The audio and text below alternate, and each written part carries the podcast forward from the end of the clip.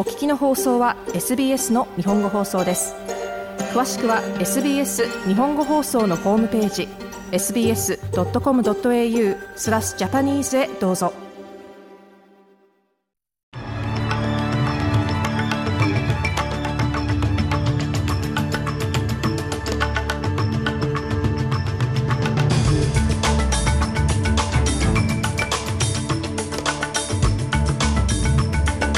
6月21日水曜日午後のニュースをシドニーから大場恵美がお届けします。連邦政府は蔓延する軽配症問題に取り組むため職業性粉塵疾患病の全国的な登録レジスターを設立する予定です。行方不明になった潜水艇の必死な捜索が続く中残された時間が少なくなっています。そしてスポーツテニス。ウィンブルドン大会を前にアレックス・デミーノがアンデー・マリーに決定的な勝利を収めました。この時間の主なニュースです。ではニュースを始めます。連邦政府はシリカに関連する病気が広く発見されたことを受け職業性粉塵疾患の発生を記録するための全国的な登録レジスターを設立する予定です。オーストラリアでは今年2月キッチンのベンチトップに使用されている一般的な人工石の表面が肺疾患と関連していることが判明しました。人工石を扱う作業者の4人に1人近くが致命的で不治の病である肺疾患、軽肺症、シリコーシスを発症するという衝撃的な発見により、シリカ関連素材は2020年代のアスベストスとも呼ばれるようになりました。ゲドカーニー保健高齢者ケア担当省補佐は、全国的なレジスターの設立は、労働者が将来、軽肺症のような病気に不必要に苦しむことがないようにするための第一歩であると述べています。This is an incurable disease. It is a tragic disease that is contracted at work. これは不治の病であり、職場の環境によるものです。職場へ行き、死に至る病気にかかるようなことはあってはいけません。重要なのは職業性粉塵関連疾患に罹患したすべての人がレジスターに報告することが絶対的に義務付けられることです。これにより職場の管理に役立つ情報を得ることができ、人々が職場でこのような恐ろしい病気になることがなくなることを期待しています。ゲドカーニー保健高齢者ケア担当省補佐でした。次のニュースです。昨日20日火曜日、西オーストラリア州でトラックがロードトレインと衝突し、運転手が死亡したことを受け、トランスポートワーカーズユニオン運輸労連は連邦政府に対し、緊急の輸送改革を可決するよう求めています。昨日死亡した33歳の運転手は、今年死亡した29人目のトラック運転手となりました。また今年のトラック関連事故による死者数は109人に上っています。運輸労連はトラックドライバーをはじめライドシェアドライバー、職員配達員、運輸業者などからなる代表団とともにキャンベラに滞在しています。ユニオンのマイケル・ケイン全国書記は、一日一日の無策がさらなる交通事故死を招くと述べています。Road transport is in crisis. 道路交通は危機的状態にあります。道路輸送の契約サプライチェーンに存在する商業的な圧力のために人々が犠牲になっています。鉱山業や小売業者からのサプライチェーンのトップからの締め付けはオーストラリア人を殺しています。昨日西オーストラリア州で起きた悲劇的な死がそうであるように、日が経つごとに私たちの産業でもう一人のオーストラリア人を失うことになります。それは受け入れがたいことです。マイケル・ケイン全国書記でした。次のニュースです。北大西洋で行方不明になっている潜水艇の必死な捜索が続く中、残された時間が少なくなっています。潜水艇は現地時間の18日日曜日、操縦士と4人の乗客を乗せて、タイタニック号の残骸を探検する中、行方不明になりました。通信手段が失われているため、潜水艇が水面直下に浮かんでいるのか、または海底に沈んでいるかもわからない状況です。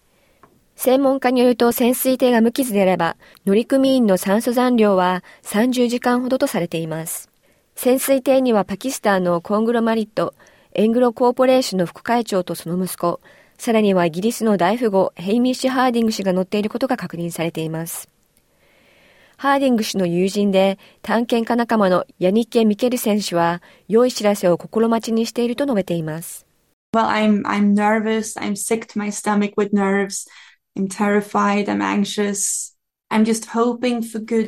緊張しています。緊張で胃が痛くなり、恐怖で不安でいっぱいです。良い知らせが来ることを祈るばかりです。1分1秒が何時間にも感じられます。生きて見つけられる時間が限られています。もし自ら海面に上がることができていたら、昨日までそれができていたはずです。つまり、クルーはもう生きていないか、生きているけどどこかで足止めを食らっている可能性があるということになります。ヤニッケ・ミケル選手でした。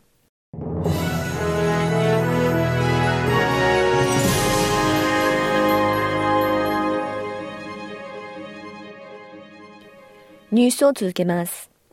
オーストラリア東部を襲った寒波により複数の記録が更新されました。ニューサーズウェル州内陸部バサーストではマイナス7.5度、スコーンでは最低気温がマイナス5.1度になるなど、6月の記録が複数更新されています。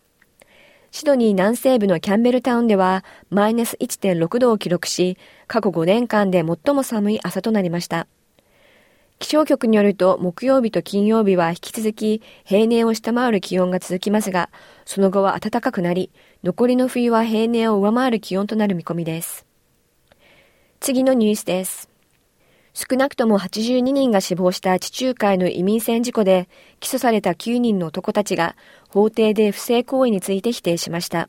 数百人の移民を乗せた漁船はリビアから出発し、イタリアで終わるはずだった旅の途中、ギリシャの南西海岸沖で地中海の最も深い海域で沈没。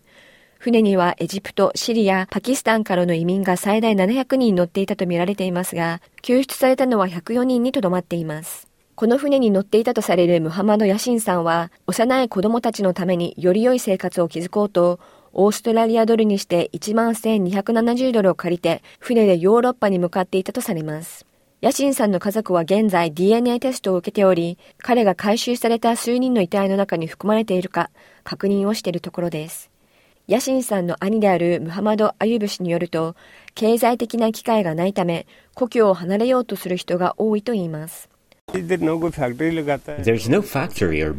ここには工場もビジネスもありません。失業が蔓延しています。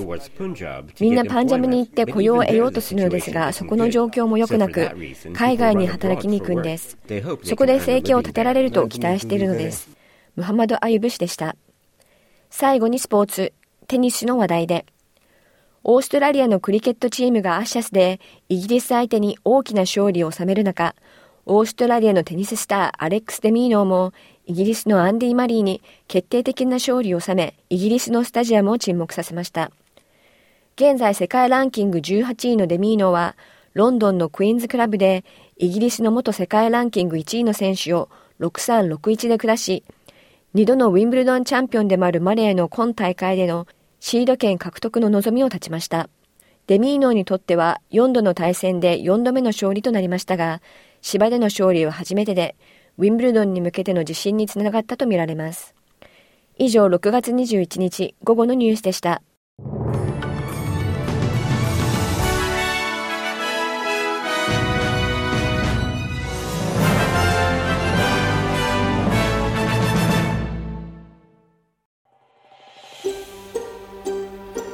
もっとストーリーをお聞きになりたい方は iTunes や Google ポッドキャスト Spotify などでお楽しみいただけます。